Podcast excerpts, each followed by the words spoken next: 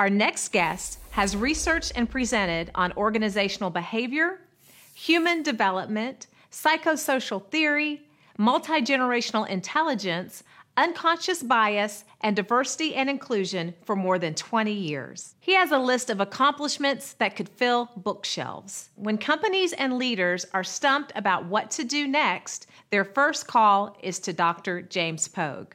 I'm sure you'll be the right kind of uncomfortable on this episode of The Focus. Inspiration from creative leaders, authors, CEOs, and entertainers. People who are truly at the top of their game day after day after day. How do they zero in on their vision? What is their why? We'll learn what motivates these visionaries and what's launched them to the next level as they offer practical advice that anyone can put into action. My name is Taylor Cole Longacre. Welcome to The Focus. Dr. James Pogue, welcome to The Focus. Thank you. I'm glad to be here. Well, you are an expert in diversity, inclusion, and bias. Of course, this is a hot topic yes. currently, and it will continue to be. Tell me a little bit about what organizations are facing today and what are some of the steps they can take toward change. Sure. I mean, in to your point, it's something that we're facing now, and it's something that's been historically uh, been there. It's whether it's been building and it's exploded, or whether we're in a, a quiet moment, it, it, it's still there, and that's part of what people are facing. Am I dealing with an explosion, or am I dealing with a quiet time?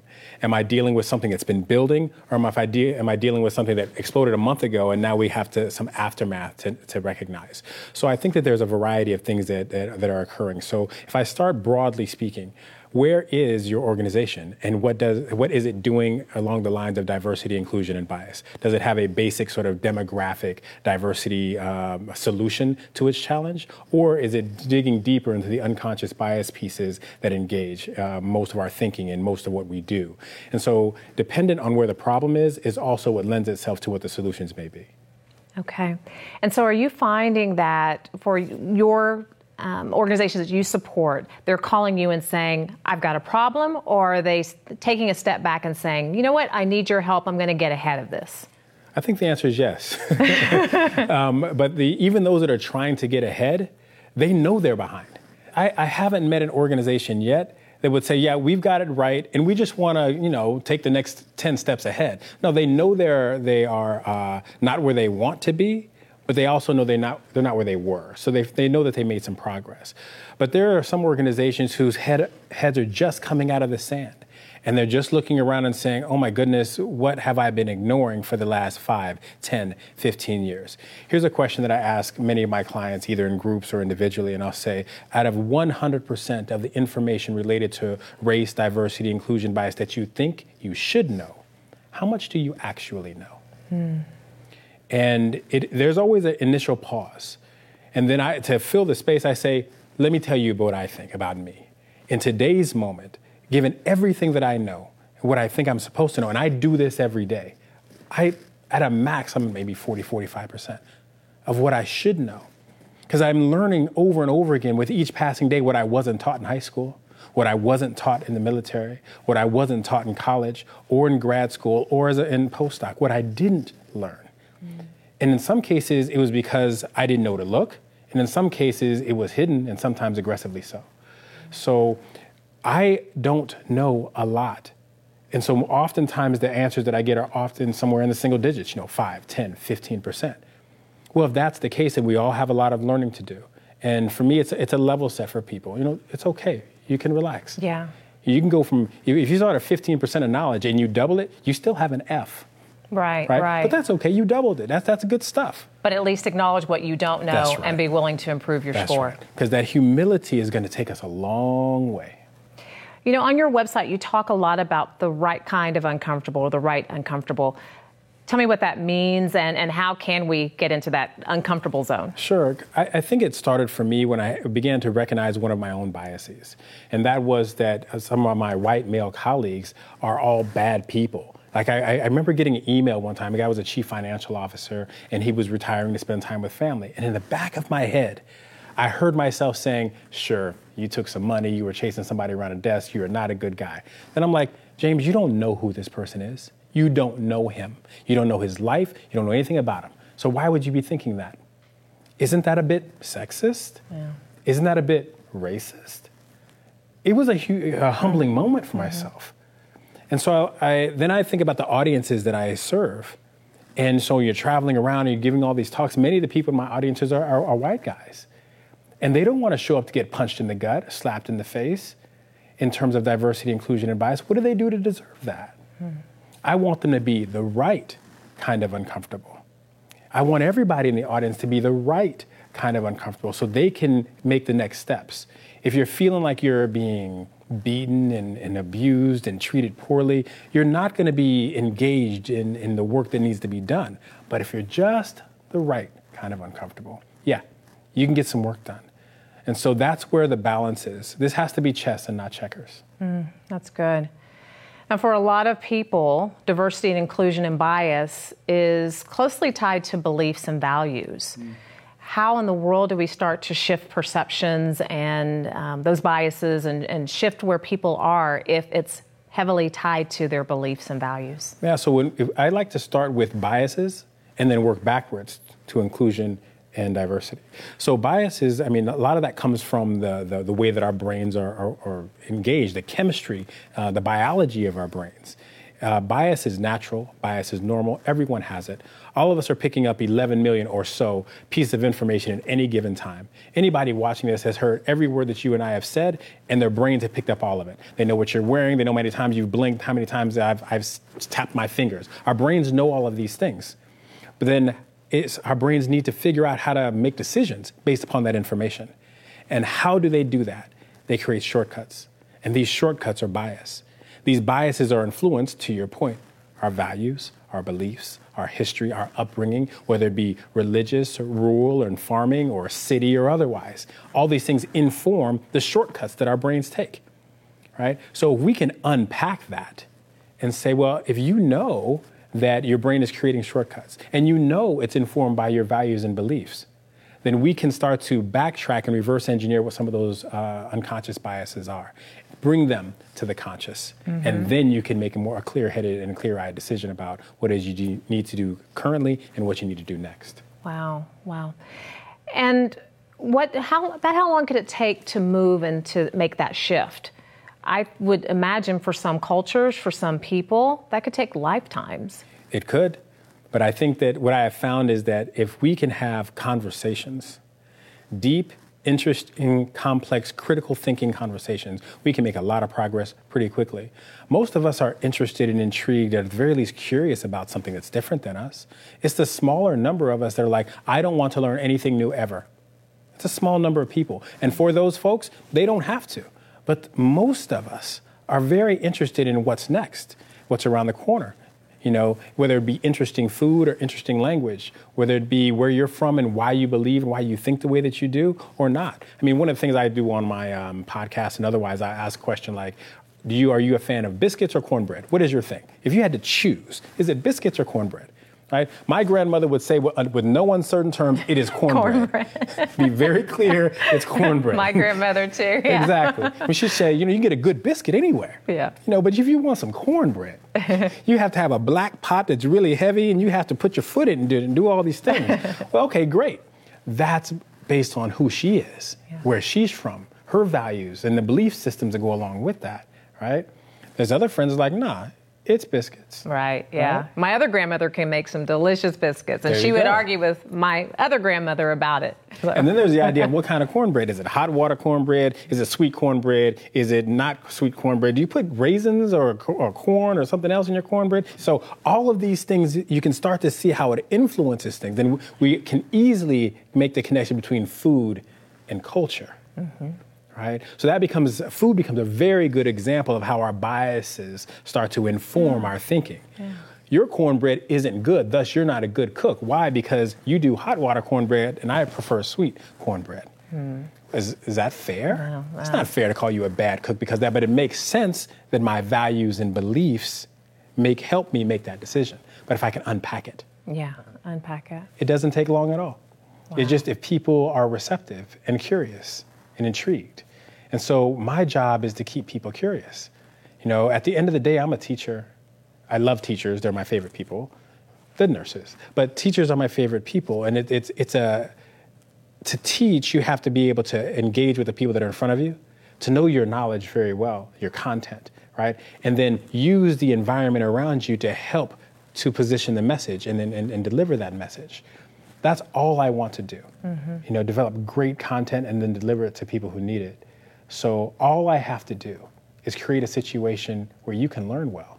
Okay, I'll do that. Right, right. And you get them beyond being uncomfortable or get them in that right level of uncomfortable, but find some commonality. Yes. Because I, I, think that's been one of the things that's helped me through a lot of these difficult times is just finding one element that we can agree upon mm-hmm. and then we have some place to work from. That's exactly it. That's exactly it. And most of us have multiple places of connection. You know, I did a, a conversation between two people who happen to be politically misaligned and at the beginning of the conversation could easily level set them. They both have spouses, they both have children that they love, they both dog parents, right? They both own homes, they both are very engaged in their communities. We can start there. Mm-hmm. We can start there. There's so many things that we agree upon. To allow one or two pieces where we might be diametrically opposed to create all of these rifts, hmm, I think we can do better. Mm-hmm. It's just about uh, being able to teach that kind of critical thinking and critical connection. Yeah. I'm going to throw some loaded terms at you racist, yeah. racist and anti racist. Yeah. Of course, those terms are being thrown around a lot lately. Um, is there a difference? Is there a way we can work through those terms? Sure. And let me slide one in the middle non racist, right? I think many of us have this idea that we can identify if somebody said something that was clearly racist, right, or clearly sexist right? That, that uh, women aren't smart. Of course, they can't be smart. They can't run organizations. That's clearly a sexist statement, mm-hmm. right? But then on the other hand, there's this sort of anti-sexist or anti-racist. The, the extremes are easier to identify. Let me spend some time in the middle. So this phrase non-racist. There's many of us that have said, well, I'm, I'm, I'm, an, I'm not racist. I'm, I, I'm non-racist, absolutely. And I say, well, well, give me some non-racist behaviors. Give me one. And I would challenge someone to give me a non-racist behavior that at its, at its uh, guts doesn't either facilitate a racist mindset or facilitate an anti-racist mindset. Because the number one response will be is I have a friend of that race. Sure. And and like and so my thing I want to unpack that. Tell me what that friendship is. Tell me what that connection is. What do you do? How do you define friend? What does that mean?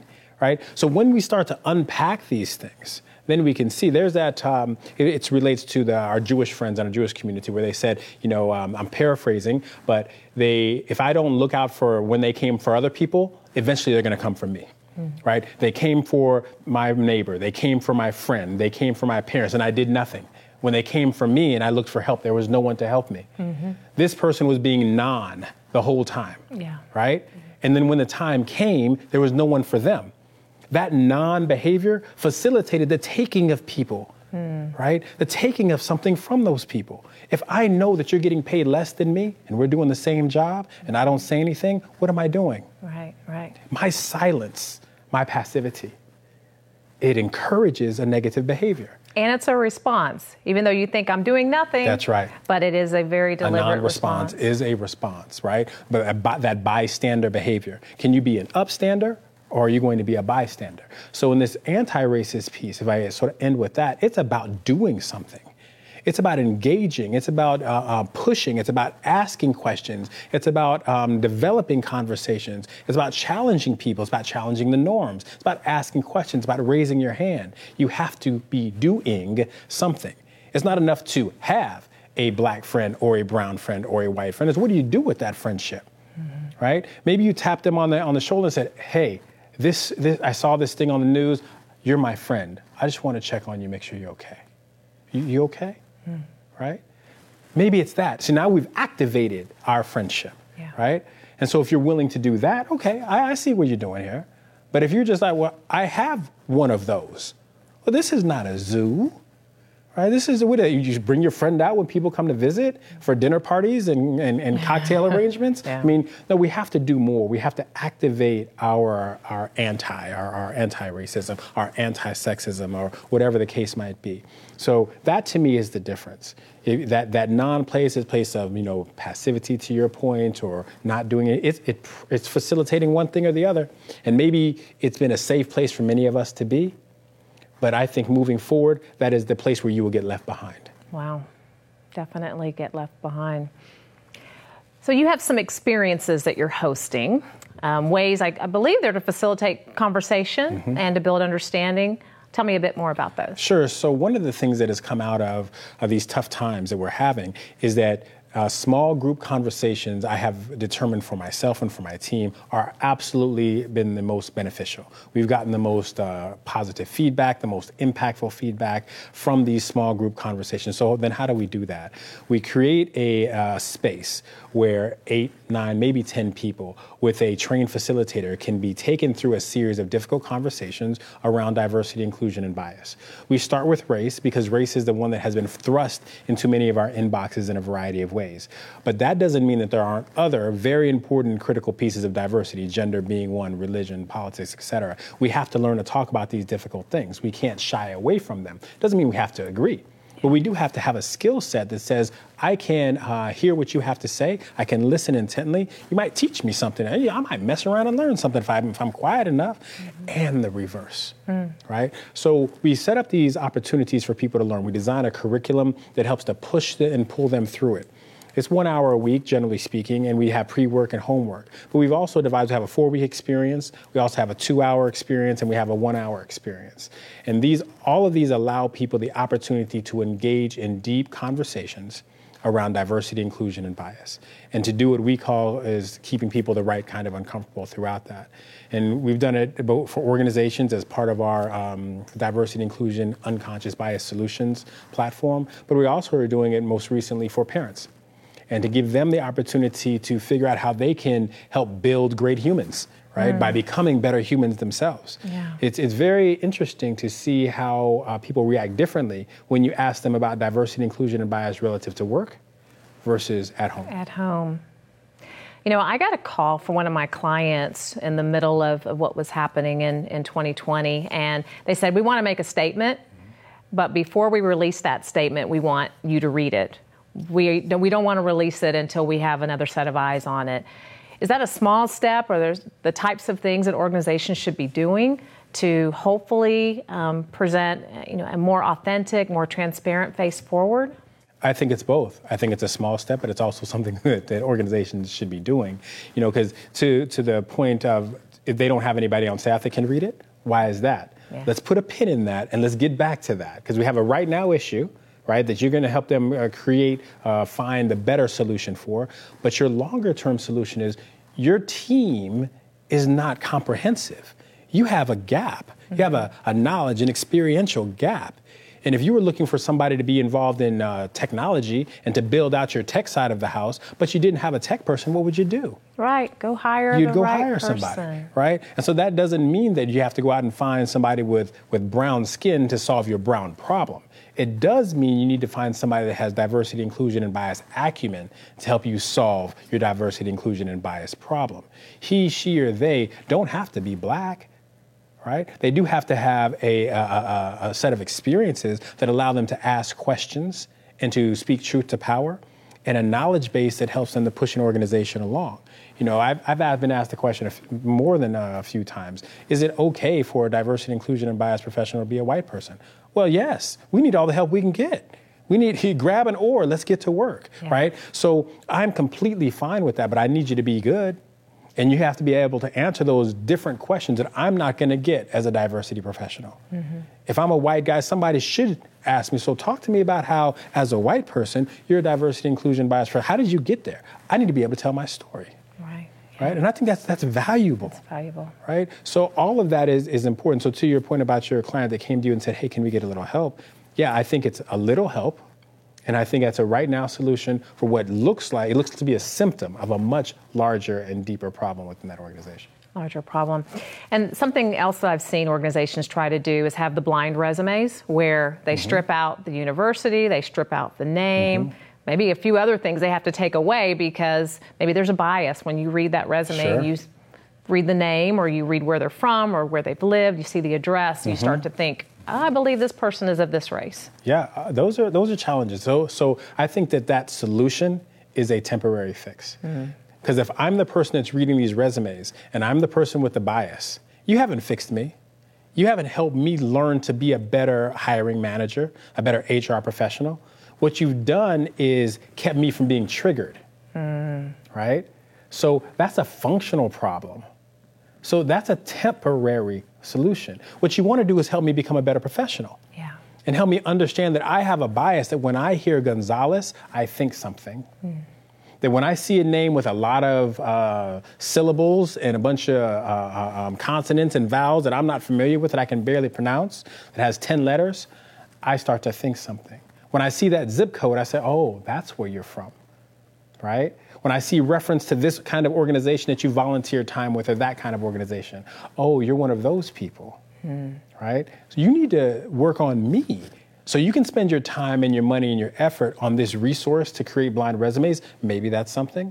But my suggestion to any of my clients would be you need to know that that's a temporary solution right? You need to work to get to a point where that's not required. You know that you've got good, strong hiring managers that work to create an environment where the best talent comes to the table. And you recognize that that talent, as informed by a person's gender or ethnic makeup or international background, it, it can enrich the conversation that they bring to the table. Yeah. Right, right. You know, James, I'm hearing from you that it's not just up to the organization. There's so much that's on the individual innate in the individual that they need to work on before they go to the organization and try to expect the organization to change in order to be able to um, be more welcoming to other races and cultures and nationalities. It's yes and, right? So organizations do have a responsibility, but organizations are oftentimes led by humans. And so those humans have to lead right? And they have to, to lead in such a way that there's expectations that the most junior member, new hire knows we're on this journey. And it's going to be a little bumpy, right? But we're going to go through these bumps together. Yeah. We're going to grow together. We're going to start off with this temporary blind resume solution, but please know for six months, we're going to be working our hiring managers to make sure that they are lessening and lessening the negative impact of unconscious bias. Because we need to get to a point where th- we don't need that crutch anymore. Mm-hmm. Right? How are we going to go out and go from being an organization that has, say, no females in our board to having 40, 50, 51%? How are we going to do that? Well, one, you, you before you think, you, in addition to thinking about that, is this an environment where they would even want to come? Maybe they have decided not to apply because you all have bad behavior. Mm-hmm. So you have to work the inside of your culture to get that situated. Then you got to figure out what is the intentional set of uh, strategies we're going to use to go out and find exceptionally talented women and convince them to be a part of our organization. And that there's a future for them there. That's right. That's right. So all of that has to be happening at the same time, and it's bumpy, and it's awkward, and it's clumsy, and it's very hard work. But as I tell CEOs and other leaders, if you don't want to do the hard work, you need to hang it up, let somebody else do it. That's why you have all these fancy letters behind your name, like CEO and COO and CFO. You want to be in charge, then be in charge. You want to do the right thing, you got to do the right thing.